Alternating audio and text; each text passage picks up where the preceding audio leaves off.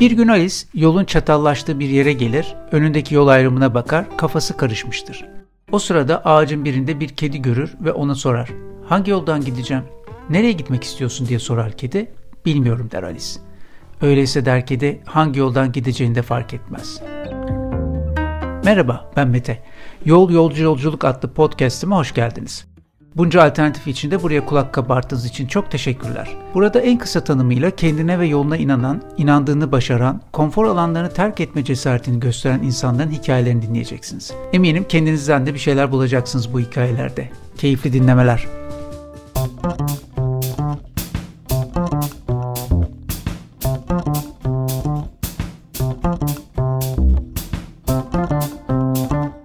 Merhaba herkes. Bu hafta bir geçmiş gün kutlamasıyla başlayacağım. 30 Eylül Uluslararası Podcast Günü.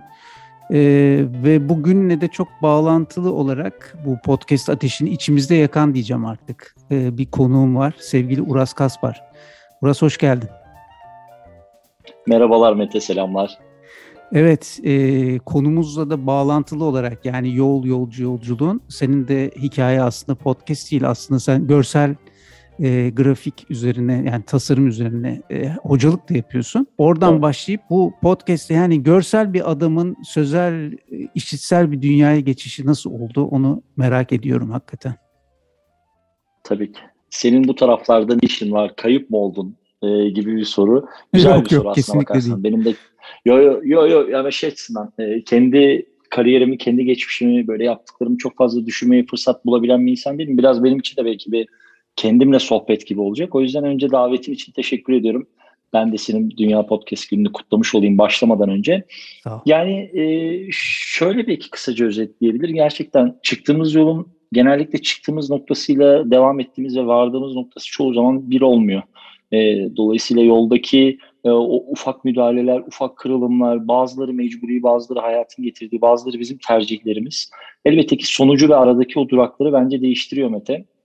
Benim de hayatımın geçmişine baktığım zaman gerçekten çok ciddi kırılımlar yaşamış birisiyim. E, ee, 1982 doğumluyum. E, hayatımın hemen hemen her döneminde senin de bildiğim gibi e, sanat oldu. E, bir kere benim her zaman için cebimde dolaştırdığım en böyle sağlam kendimiz e, kendimi böyle içeriye attığım sağlam odalardan bir tanesi hep sanat oldu. E, bu bir cepteydi. E, lisansa gelirsek Gediktepe Üniversitesi, önce Bilgi Üniversitesi'nde Halk İlişkiler bölümünü kazandım.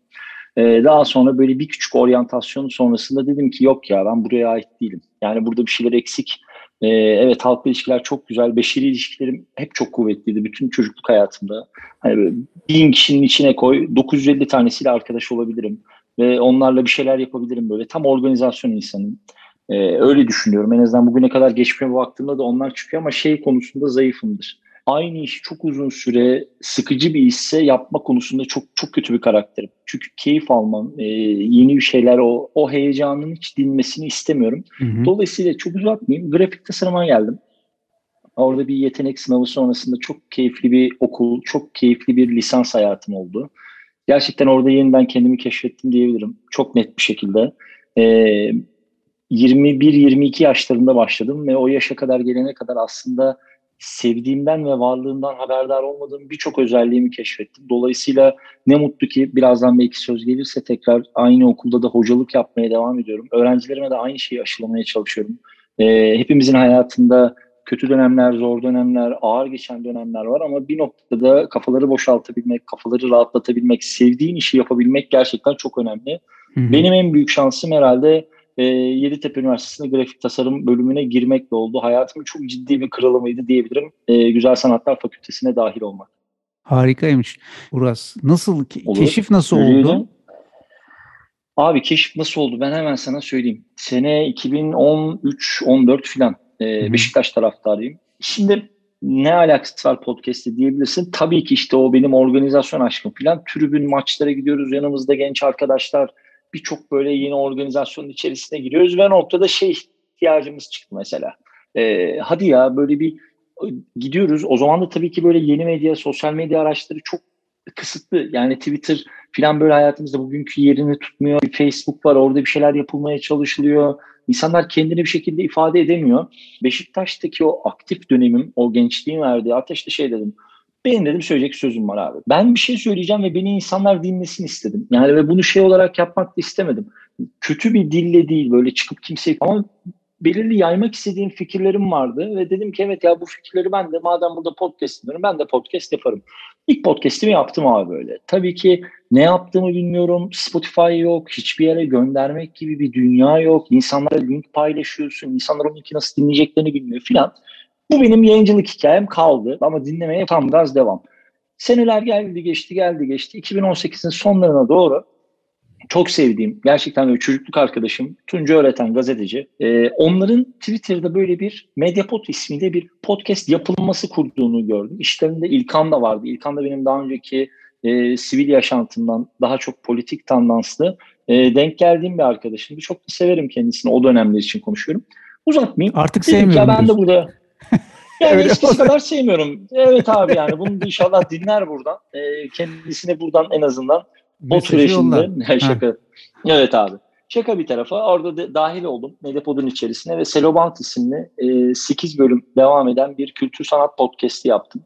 Çok keyifli konuklarım oldu. Gerçekten işte içlerinde e, İngiltere'de o dönem muhteşem bir sergi açan sevgili Zehra Doğan'ın bölümü vardı. Onun dışında e, Türkiye'deki e, gizli kalmış saklı Ermenilerin hikayesini anlatan ve bunu belgeselleştiren sevgili Altan'ın e, muhteşem bir röportajı vardı. Benim açımdan böyle kişisel yayıncılık geçmişim açısından çok böyle keyif aldım. Rıdvan abiyle yaptık mesela. Sevgili Rıdvan Akar'la bir podcast yaptım. O da Kabataş liselidir. Çok, çok sıkı Beşiktaşlı ve iletişimcidir. Rıdvan abimi çok severim. Onunla bir podcast yaptım. Gibi gibi böyle hiç şey bir amacım yoktu. Hani geleyim burada böyle bir kariyer dizayn ederim. İşte mesela program başında dediğim ya o kırılım noktalarından bir tanesi. Ama birazcık itildim gibi oldu Mete ve şey oldu. O kadar da hoşuma gitti ki dedim ki evet ya burası zaten benim neredeyse 10 senedir ilgilendiğim bir mecra. Daha önce dinlediğim şimdi bir şeyler üretmek istediğim bir mecra. Bir karşılık buldu. Ee, ondan sonra Medyapod'da işte e, onlar tabii ki hala devam ediyor. Çok da keyifli yayınları yapmaya devam ediyorlar. Yollar ayrıldı. Biz daha işi e, business tarafına döktük. Şu anda e, global ölçekte diyebileceğim bir podcast network'ünün kurucu ortaklarından bir tanesiyim. Yani aslına bakarsan e, bundan hemen hemen işte 7-8 sene önce İngilizce parçalayarak Lips'ine attığım bir yardım e-mailinden e, bugün bu noktalara gelmiş durumdayım. 15 sene pardon. Epey. Aslında Uras e, bu podcast hikayesinde açık radyo geliyor ilk aklıma. Ben hiç podcast şeyini anlamazdım da e, radyonun yani internet sitesinde o podcast şey ya nedir lan bu nereden dinleniyor ne demektir falan diye. Ama bak evet. sen merak edip başka türlü taraflara e, evritmişsin hikayeyi. Ben orada Hı. bırakmışım ipin ucunu ama sonra dönmüş dolaşmış. Gene yolumuz bir şekilde kesişmiş. Şimdi podcast bunların hepsinin dışında kalan bir şey oldu. Yani eski radyolu günlerimize ben senden bir çıt daha büyüğüm. Hani radyoyu çok net hatırlıyorum. Ses nasıl tekrardan gücü eline aldı burası? Şöyle aldı Mete. Yani aslına bakarsan e, umarım kimseyi kırıp gücendirmem dinleyiciler arasında ama görüntülü dünyadaki içeriklerin e, leşliği sayesinde aldı.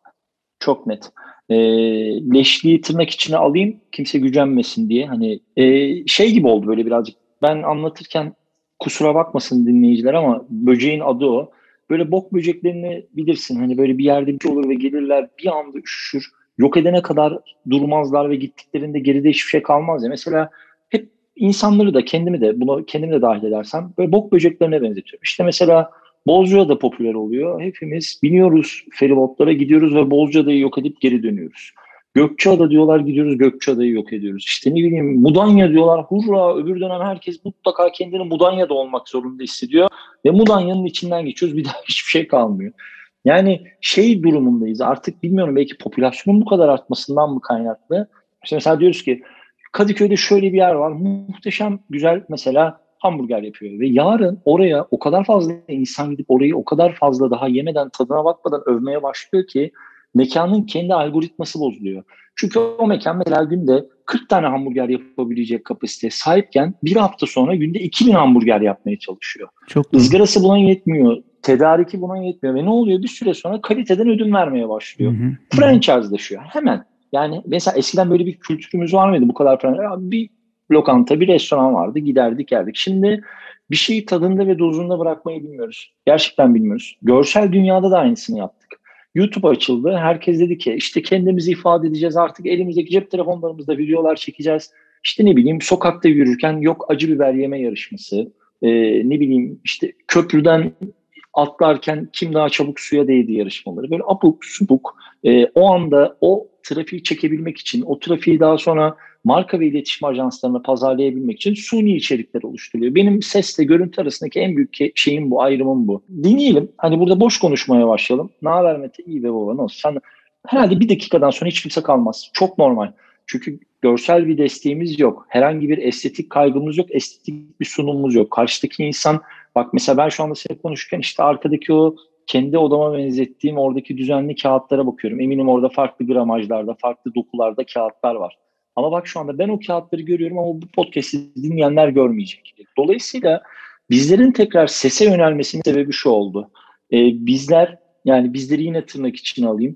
İyi içerik arayan insanlar e, dinlediğinden, tükettiğinden sonra of güzeldi be.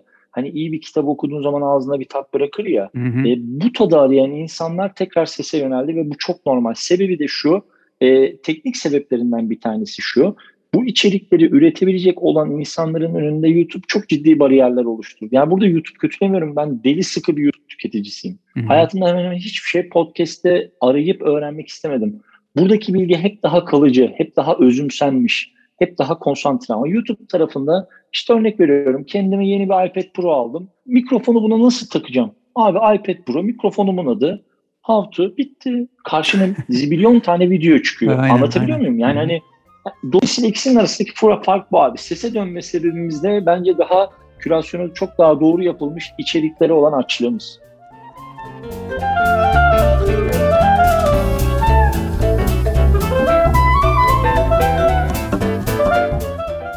Peki işin e, maddi gelir boyutu modellemesine geldiğimizde e, şimdi kulakları çınlasın bir arkadaşım şu Flu TV'nin kurucusu İlker. Hı hı. E, ben onu dinliyorum diyordum demiştim ki ona daha hiç ben de böyle podcast hikayesi falan yokken kafamda ya da yeni yeni şekillenirken ya ben senin programları yani e, seyrederek dinlemiyorum yani bir iş yaparken yani podcast gibi radyo dinler gibi dinliyorum. Hiç düşünmedim mi bunları tamam. podcast olarak yapmayı falan diye.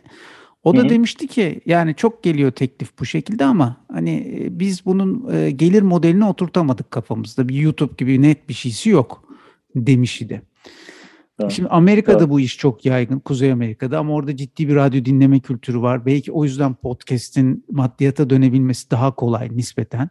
E bizim ülkemizde bir yığılma oldu son bir senede. Sen nasıl görüyorsun bu işle ilgili para kazanmak da isteyen biri, yaptığını karşılığını almak isteyen biri? Nasıl olacak bu iş burada? Herhalde hayatımın son 6 ayını neredeyse bu soruyu cevaplayarak geçiriyorum. Ee, hemen hemen de benzer şeyler söylüyorum. Çünkü aynı şeyi düşünüyorum ve bu düşüncemden de hiç vazgeçmeyeceğim. Şunu soruyor insanlar. Podcast'tan para kazanılır mı? Ben de hemen cevap veriyorum ve diyorum ki mesela bizim ne yaptığımızı düşünüyorsunuz? Yani hani biz sizce ne yapıyoruz? Ee, hani üçümüzün veya işte buradaki bu ekibin içerisinde bu kadar çalıştığımız markanın, bu kadar çalıştığımız yayıncının bunların hepsinin e, bilaveden mi çalıştığını düşünüyorsunuz? Veya hadi Podfresh'i bırakalım. Podfresh'in dışındaki ağlarda marka reklam işbirliklerinin nasıl yürüdüğünü düşünüyorsunuz? Abi işte onlar özel projeler. Şimdi Mete buradaki kırılım şu. Ee, Amerika örneğini alırsak, Amerika'yı referans noktası alırsak e, çok patlarız.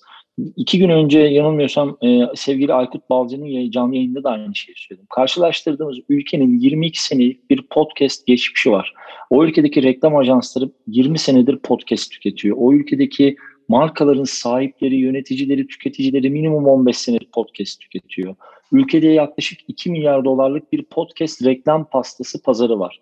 Şimdi oraya bakıp burayı analiz edersek e, yani inanılmaz sağlıksız, çok anlamsız bir veri. Hı hı, Anlatabiliyor hı. muyum? Dolayısıyla böyle çok saygı duyuyorum. Herkesin araştırmasından dolayı da çok mutluyum ama iki tane mesela işte statista verisiyle ya da üç tane e, Edison Research araştırmasının sonucuyla mesela soru soranlar oluyor ama tabana oturmuyor. Taban şu. Karşılaştırdığımız iki tane market var. Marketlerden bir tanesi 22 senelik ve 2 milyar dolar hacminde. Pazarlardan, marketlerden bir diğeri de Türkiye bundan iki sene öncesinde ülkenin %98'i podcast kelimesini hayatında duymamıştı.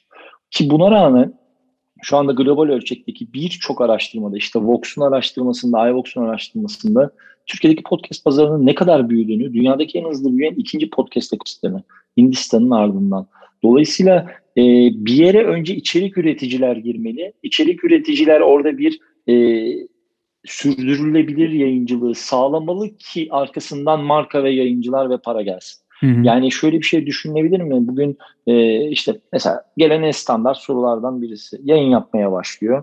Dinleyenler için söyleyeyim tabii ki sözün meclis dışına ama 3 podcast yayın yapmış, 2 podcast yayın yapmış ve programdan gelir modeli elde etmek istiyor. Daha podcast'i birçok server'a düşmemiş. Daha podcast'i indekslenmemiş bile. Yani daha sistem daha aslına bakarsan o podcast'in varlığından haberdar değil. Dolayısıyla hep şunu söylüyorum öğrencilerime de, üniversitedeki öğrencilerime de, normal eğitim verdiğim ya da işte sohbet ettiğim podcaster adayı arkadaşlarıma da eğer bu tarafta acil bir maddi beklenti varsa kesinlikle doğru bir format değil. Hı hı. Yani e, buradan bir gelir modeli elde edeceğim. Tabii ki bu hedef hep olmalı. Ben buna çok saygı duyuyorum. Kesinlikle olmalı. Yani olmadığı noktada zaten bence bir soru işareti olabilir. E, ama dediğim gibi bizde şey çok ya iki ayda vazgeçiliyor. İki ayda mesela podcast'in tutmadığını düşünebiliyor yayıncı. Ve bunun benimle bunun mesela tartışmasını yaşıyor. Yani tartışma derken fikir ayrılığı. Yoksa ne tartışması olacak? Yayın onun istediği zaman bitirebilir ama diyorum ki yaklaşık olarak 3-4 senedir Türkiye'de podcast yöneticiliği yapıyorum. E, elimden herhalde bir 1500'ün üzerinde podcast geldi geçti ve rakamlarını görebiliyorum bu podcastlerin. Diyorum ki sen bana hangi veriyle geliyorsun? Kendi panelinin verisiyle. Doğru mu? Kendi podcast'inin ne kadar yayıldı, ne kadar yaygınlaştı, nasıl etki. Ben de onu diyorum ki benim görebildiğim o kadar daha büyük geniş bir çerçeve var ki ben sana diyorum ki burada sabret, burada gerçekten bir gelir modeli elde edebilirsin. Sen diyorsun ki hayır etmeme gerek yok ben iki aylık projeksiyonunda gördüm. Buradan bir gelirim oluyor. O zaman yapılabilecek hiçbir şey yok. Hı hı. Kimseyi de zorlama şansınız yok. Ama birazcık da aslına bakarsan bu da işin doğasına çok uygun. Birazcık da birileri eğlenmeli. Ee, birazcık birileri Tabii. sıkılmalı. Birileri vazgeçmeli. Yani birileri bırakıp gitmeli ki e, orada gerçekten rafine bu işi yapabilecek olan insanlar kalsın. Bana mesela şu çok sorulurdu e, geçen sene özellikle işte podcast'te birinci dalga diyebilir miyiz? Mesela evet geçen sene diyebilirdik ama şu anda çok net o dalganın artık sonundayız. Yani şu anda girdiğimiz reklam ajansları toplantıları, girdiğimiz bütün prodüksiyon toplantılarında artık karşı taraf podcast'in ne olduğunu ve podcast'e nasıl reklam verebileceği konusunda da bilgi sahibi. O yüzden e, en azından olumlu bir önermeyle kapatayım. Gerçekten işler podcast tarafında çok iyi gidiyor. Birazcık dişimizi sıkacağız. Şey de demişsin, e, içerik üretecek arkadaşlara sesleniyorum demişsin bir yerde. Çok güzel fırsatlar var ve henüz filmin fragmanını bile seyretmedik demişsin. Bunlar tabii benim gibi bu işe e, sonradan başlayanlar için özellikle e, motivasyon kaynağı. Çünkü hakikaten zor bir şey. Yani belli bir standartla içerik üretme gayretinde olmak. E, çünkü hep şöyledir ya yaptığın her şeyin en iyisi olduğunu ve şaşırırsın. Nasıl bu kadar az kişi dinleyebilir ki? Yani niye dinlesin ki? Yani bu arada sen kimsin ki? Daha hani bir noktasın evren üstünde. Böyle bir acayip bir geri dönüş bekliyorsun. Ee, gerçekten e, çok emek sarf etmek gerekiyor. Bizim insanımız da pek e, sebatkar değil galiba. YouTube böyle kaybedildi. Yani podcast böyle kaybedilir mi? Kaybedilmez çünkü podcast tarafında ben bugüne kadar hiç popülerlik arayıp da buraya dahil olmak isteyen kimseye denk gelmedim. Ya da ben muazzam para kazanmak istiyorum podcast yapayım diyene denk gelmedim. Ben hep şunu diyenlere denk geliyorum. Ya da bilmiyorum belki benim sosyal çevremden kaynaklı ama arkadaş benim söyleyecek sözüm var. Benim soracak sorularım var. Ben şu konuda gerçekten e, kafayı takmış birisiyim ve bazı sorularıma cevap arıyorum. Ve evrene küçük notlar bırakmak istiyorum. Burada dinleyecek insanlar olursa çok pozitif bir şekilde sözlerimi paylaşıp yaygınlaştırmak istiyorum. Bu kafa podcaster kafası. Ama sesli içeriğin ve sesli içerik tüketicilerinin e, görsel tarafta olduğu gibi o işte clickbait'lere ya da herhangi bir şekilde e, hani 25 dakikalık bir videodaki en çarpıcı sahneyi YouTube'da kapağı alıyorlar ya böyle bir şansımız yok Mete. Burada hmm. çok bireysel bir durum. İşte mesela 30 dakika 40 dakikalık bir podcast yayınlayacaksın ve düşünebiliyor musun? Bir insanın bir pazar günü mesela 40 dakikasını alacaksın ya. 40 dakika bu çok ciddi bir rakam. İnsanların dolayısıyla gerçekten kaliteli zamanlarından ve kişisel zamanlarından tırtıklamaya çalışıyoruz. O yüzden ilk etapta bence mutlaka odaklanmamız gereken şey e, içeriğimizin kalitesi. O yüzden gerçekten daha fragmanda bile değiliz. Belki şu son yapılan ara, İlkan'ın paylaştığı bir e, araştırma var. Yani çok kenar e, ucundan e, ajans da paylaşmış. Hı hı. Belki oradan böyle kritik birkaç e, Türkiye pazarı, dünyada gidişle ilgili birkaç oradan araştırmayla bağlantılı e, cümle etmek istersin. Yani o araştırma birazcık şöyle bir araştırma. Bizim Kimola Analytics'te yaptığımız Avrupa Birliği fonuyla desteklenen çok yüksek bütçeli bir araştırma. E, o araştırmanın karşılığı şu. Mesela merak edenler sevgili e, Türkiye'nin diğer geniş yayına olan Podbean'in Ipsos'ta yaptığı bir araştırma var. Ona bakabilirler. O biraz daha o saha araştırması. Bizimki metodoloji olarak biraz daha e, kullanıcı tüketici eğilimi üzerine. Bizler Twitter'da 50 bin e, farklı kullanıcının podcast ile ilintili attığı postları analiz ettirdik Kimbo Analytics'e. Hmm. Ve şu anda 150 bine yaklaştı neredeyse bu rakam. E, ve oradan 100-104 slide'lık ortalama bir e, çıktı aldık. Bunu da bu hafta içerisinde paylaşacağız. E, hani oradan mesela anlamlı bir veri söylemek gerekirse mesela şeyi söyleyeyim. E, Türkiye'de podcast dinleyen ve tüketen insanların yüzde yaklaşık 14'ü de çok sıkı bir yanılmıyorsam 14'ü çok sıkı radyo takipçisi. Ve mesela ağırlıklı olarak işte Power FM e, ve benzeri Avrupa'yı İngilizce içerik tüketen. Bu benim aslında tam da kafamdaki dağılımdı. Dolayısıyla hani bunu söylediğim zaman şey Türk halk müziği sevenler podcast tüketmiyor mu? Ya tabii ki tüketiyor ama mesela çoğunlukta değil. Sonuç olarak format bu kadar Amerika kokamaz. Yani podcast gerçekten Amerika. Mesela gözümde radyoyu canlandır dediğin zaman hep şey imajı geliyor. Bilmiyorum belki bende bir sıkıntı var ama insanlar evde akşam toplanmış işte radyo açılmış, İkinci Dünya, Birinci Dünya Harbi ve radyoda o gelişmeler işte Sovyetler Birliği, Naziler ilerliyor. Hep böyle imajlar geliyor benim kafamda radyoda ama podcast tarafı hem teknolojik kırılımından dolayı hem de Amerika'nın muazzam dominasyonundan dolayı yani bizde böyle bir noktayı kırdıktan sonra kimse kimseye dönüp bakmıyor bile. Yani hani bu podcast tarafında da böyle. Ya işte sene ne? İşte son bir senedir tanışıyoruz. Yani dört senedir şu telefonumda kurulu olan WhatsApp grubu var. Hala mesaj geldiği zaman ses kaydı atarım. Ki benimle hiçbir alakası yok. Benimle yarın öbür gün hiçbir şekilde yolu kesişmeyecek. Kendi anında, kendi yerinde. Yani veya ben birine soru sorduğum zaman cevap beklerim. Ama bizde hep şu oluyor. Abi ne, şimdi bununla mı uğraşacağım? Abi evet bununla uğraşacaksın. Dinleyicisinden, tüketicisinden cevap alabilecek sorular sorması gerekiyor bir podcaster'ın. İletişim açması gerekiyor. Şimdi şu neye benzer? Sen beni sağ ol bu podcast'a davet ettin. Linki gönderdin. Şimdi ben bağlandıktan sonra susarsam ne kadar daha direnebilirsin? Yani konuşmuyorum. Düşünsene hı-hı, mesela. Hı-hı. Böyle tek taraflı bir iletişim olabilir mi? Mümkün Şimdi değil. podcasterların en büyük en büyük sıkıntısı bu.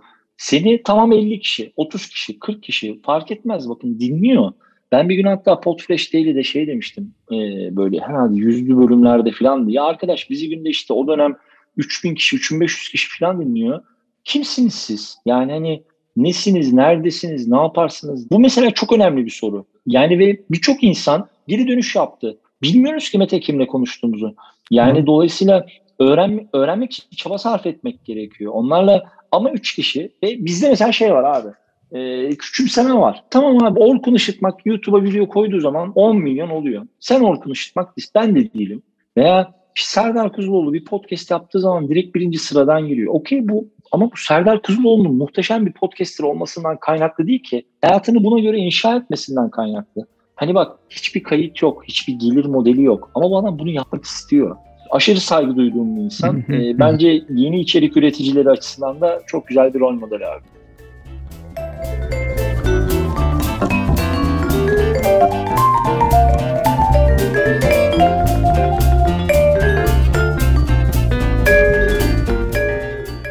Peki e, Podfresh'e doğru gel, yanaşsak orada Podfresh Olur. ne amaçta nasıl oldu bir oluştu ortaya çıktı? Tabii Podfresh şöyle bir amaçla oluştu. İşte dediğim gibi Mediapod içerisinden ayrılma dönemi o sırada sevgili Aykut Amerika'da yaşıyordu. O da geçtiğimiz aylarda geldi Türkiye eşiyle. Podiolab isimli bir oluşumları vardı ve Podiolab üzerinde Türkçe içerikle podcast yayıncılık rehberleri oluşturuyorlar. Hani bir cümleye başlarsın ve iş yaptığın ya da yanındaki insan cümleyi tamamlar ya biz o senkronizasyonu çok mutlu ki yaşadık. Ee, gerçekten o yüzden insanlar bize şey dedi abi siz kaç kişi çalışıyorsunuz? Yani dergi çıkıyor, günlük bülten çıkıyor, 200'e yakın yayın var, üniversiteler var, haftanın 4 güne eğitim var, artı benim üniversitelerim var, Aykut'un Amerika'daki kişi var, İlhan'ın buradaki kişi var. Gün bizim için o dönem gerçekten 24 saatte. Yani biz yatıyorduk İlkan'la, Aykut devralıyordu. Aykut yatıyordu, biz devralıyorduk. E, büyüme rakamları yakaladık. Çok da mutluyuz bundan dolayı ama insanlar şunun karşılığını gördü. En azından ben böyle tahmin ediyorum geri dönüşlerden. E, çok bildiğimiz bir konu. Çok araştırdığımız, çok içine dahil olduğumuz ve yatırım yaptığımız bir konu ve karşılık buldu. İşte neler yaptık diye böyle bir geriye dönüp bakarsak yani dünyada tek Pod News mesela haftalık yapar. Biz günlük yaptık hafta içi her gün saat 10'da yaptığımız, şimdi 15 Ekim'de tekrar başlıyoruz ikinci sezonumuza. E, Podfresh Daily yaptık. Benim hayatımda yaptığım gerçekten ve en keyif aldığım işlerden birisi. Çünkü hangi toplantıya girsem, hangi eğitime girsem mutlaka daily ile ilgili bir geri dönüş alıyorum. E, demek ki diyorum ki o zaman doğru bir iş yapmışız. Yani güzel bir evet. iş yapmışız, mutlu oluyorum. Evet abi şimdi onun dışında mesela 13 sayı yayınladığımız Türkiye'nin ilk e, Podium isimli Türkçe e, podcast dergisini çıkarttık. O da önümüzdeki ay ikinci sezonla başlıyor. Bu sene e, senede bir veya iki sayısı basılı olarak çıkacak. İşte ISBN süreçleri falan var. Bunları hmm. tamamlamaya çalışıyoruz. E, burada da mesela Podfresh'in 5 yazısı varsa, Podfresh yayıncısının 5 yayıncısı varsa bağımsız yayıncıların 25 yazısı var. Çünkü biz bunu açık çağrıyla çıkıp yani buradaki amacımız gelsin buradan faydalansın, buradaki etkileşime dahil olsun değil. Türkçe içerik üreten herkese kapımız açık. Tabii ki işbirliği yaptığımız markaları duyuruyoruz. Tabii ki işbirliği yaptığımız markalara yer veriyoruz ama Bu Türkiye'de normal değil mi zaten? Podcast e, evet çok İşin normal tabii ki. Yani. E, ama Türkçe bir bilgi ekosistemi yaratmış durumdayız. Mesela son söz kısacık akademiden bahsedeyim işte seninle de tanıştığımız. Ee, ki bugüne kadar Podfresh'in içerisine dahil olan hatta iş yaptığımız çoğu markayla denk geldiğimiz yer akademiler oldu. Ee, iki buçuk sene önce ilk olarak Mediapod döneminde İlkan'la ben başlatmıştık. İşte hatta İlkan'a demiştim ki oğlum bak gel biz insanlara podcast anlatalım ve buradan yarın öbür gün ciddi bir iş modeli olur. olur. Hmm. 2018'de bu gidişat çok belliydi. Yani bu noktalara geleceği ve daha da bakma bir noktaya geldiğimiz yok. Şu anda geriye dönüp baktığımızda 200'ün üzerinde eğitim yaklaşık 3000-3500 civarında da öğrencimiz olmuş. Yani Türkiye'de yapılan 10 podcast'in 4'üyle 5'iyle bir şekilde temasımız var diyebilirim. Bu da insana tabii ki muazzam bir e, analiz kabiliyeti veriyor. Hem öyle bir de e, haz ve mutluluk veriyordur. Düşünsene yani bir şekilde evet, dirsek temasında olduğun, itelediğin birinin bir şey üretiyor olması çok hoş olsa gerek yani. Kesinlikle. Peki podcast podcast'te yani bu podcast'i dinleyip podcast'e başlayacak olur mu bilmiyorum ama e, velev ki oldu. Önerilerini alalım. Gençlere sen neler e, öneriyorsun? Gençlerin ilgisi nasıl bu arada Uras? Yani yeni nesil Abi bu soru kuşağı. abi benim cep numaram 0530 891 63 26. Podcast yayınında numaramı verebilen bir insanım. Neden? bir şekilde zaten podcast ile alakalı soracakları bir şey olursa bir yerden buluyorlar benim telefonumu. Gerçekten bunu hani laf olsun diye söylemiyorum. Ulaşabilirler, e, mesaj atabilirler, sesli mesaj atabilirler. Takıldıkları yer hangi zorlukta olursa olsun elimden gelen yardımı mutlaka yaparım. Bunun bir keresini vereyim. E, iyi insanlar, iyi içerik üreticileri bu alana dahil olsun diye gerçekten çaba harcıyorum Mete. Yani burada şey yapmayacağım. E, yapmıyormuşum gibi yapmayacağım. Gerçekten mutlu olurum. Tabii ki her bölüm ellerinden tutma şansım yok bütün süreçleri birlikte bir, teknik olarak zaten mümkün değil. Yani Potter işin içindeki yayıncılara böyle bir zaman ayıramıyorum. Ama takıldıkları bir nokta olursa, tecrübeme ihtiyaçları olursa, benim bilmediğim bir konu olsa bile mutlaka öğrenir, yardımcı olurum. O yüzden bu konuda hiçbir endişeleri olsun, olmasın. Önerim şu, e, altın önerim hatta aslına bakarsan. Bir, sürdürülebilir bir konu bulsunlar ve vazgeçmesinler. Lütfen. İki bölüm sonra, üç bölüm sonra, dört bölüm sonra vazgeçip kendi isimlerinin yanına böyle bir başarısızlık hikayesi olarak gözükebilecek bir şey eklemesinler. Bence. Ee, yani şey demiyorum burada. İlla podcast'a başladıysan 10 sene yayın yap değil. Ama 3 bölüm bile yapıyor olsan, 2 bölüm bile yapıyor olsan gerçekten keyif alarak yap ve bunu karşı tarafa hissettir. Bittiği zaman bir bölüm yap ve de ki bitirdim. Türkiye'de şu anda gerçekten gerek marka tarafı gerek bizler gibi ajans tarafları yatırım yapabilecekleri içerik arıyorlar. E, sesli tarafta. Ve içerik ve içerik oluşturucu arıyorlar. Bir yetenek avcılığı şu anda. Ve çok normal bir şekilde insanların ilk baktığı şey sürdürülebilir mi? Yani bu kişi bu yayında düzenli mi? E, bu çok ciddi bir reputasyon veriyor karşı tarafa. Çok ciddi bir hani background check oluyor. O yüzden benim en büyük önerim bu. Onun dışında yok işte hangi mikrofonu bunların hepsini hallederiz. Ya YouTube var işte. Ben de cevabını bilmediğim birçok şeyi açıp YouTube'a soruyorum. Bebek adımları atalım. Takıldığımız yerde dönelim, bilenlere soralım. Ee, ama e, mutlaka sürdürülebilir olalım abi. Kesinlikle bunun altını çok kalın çiziyorum. Evet bu sürdürülebilirlik podcast'te de karşımıza çıktı. Ee, sen de akademik evet. not gibi düşmüş oldun bunu. Uras çok teşekkür ediyorum. Hem evet. yoğun gündeminde hem de pazar günü. Ben teşekkür ederim. Çok teşekkürler katılımın ve anlattıkların için. Sağ olasın. Ne demek? Ben çok daha keyifli yerlere geleceğine çok inanıyorum bu podcast'in. Senin de yolun açık olsun. Umarım. Sağ ol. Çok teşekkürler.